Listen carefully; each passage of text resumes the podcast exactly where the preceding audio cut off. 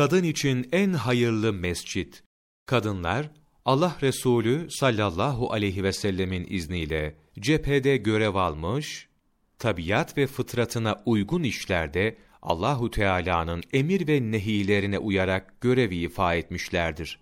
Nitekim Muavviz binti Rubeyyi radıyallahu anha Allah Resulü sallallahu aleyhi ve sellem ile birlikte gazvede olduklarını, kendisi ve hanım arkadaşlarıyla beraber askerlerin su, sargı malzemeleri ve benzeri ihtiyaçlarını giderdiklerini, yaralı ve şehitlerle ilgilenerek gerekli tedavi ve sevk işleriyle meşgul olduklarını anlatmıştır.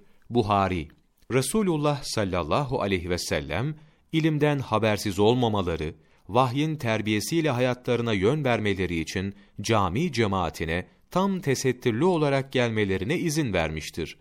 Onların eşleri ve ebeveynlerinden kendilerine engel olmamalarını ve izin vermelerini de emir buyurmuştur.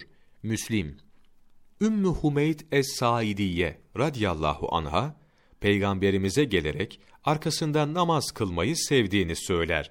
Bunun üzerine Allah Resulü de sallallahu aleyhi ve sellem ona, senin benimle namaz kılmayı sevdiğini muhakkak biliyorum. Ne var ki, senin odanda kıldığın namaz, hücrende kıldığından, hücrende kıldığın meskeninde kıldığından, meskeninde kıldığın mahalle mescidinde kıldığından, mahalle mescidinde kıldığın da, benim mescidimde kıldığın namazdan daha hayırlıdır buyurmuştur. Diğer bir rivayette de şöyle buyuruyor.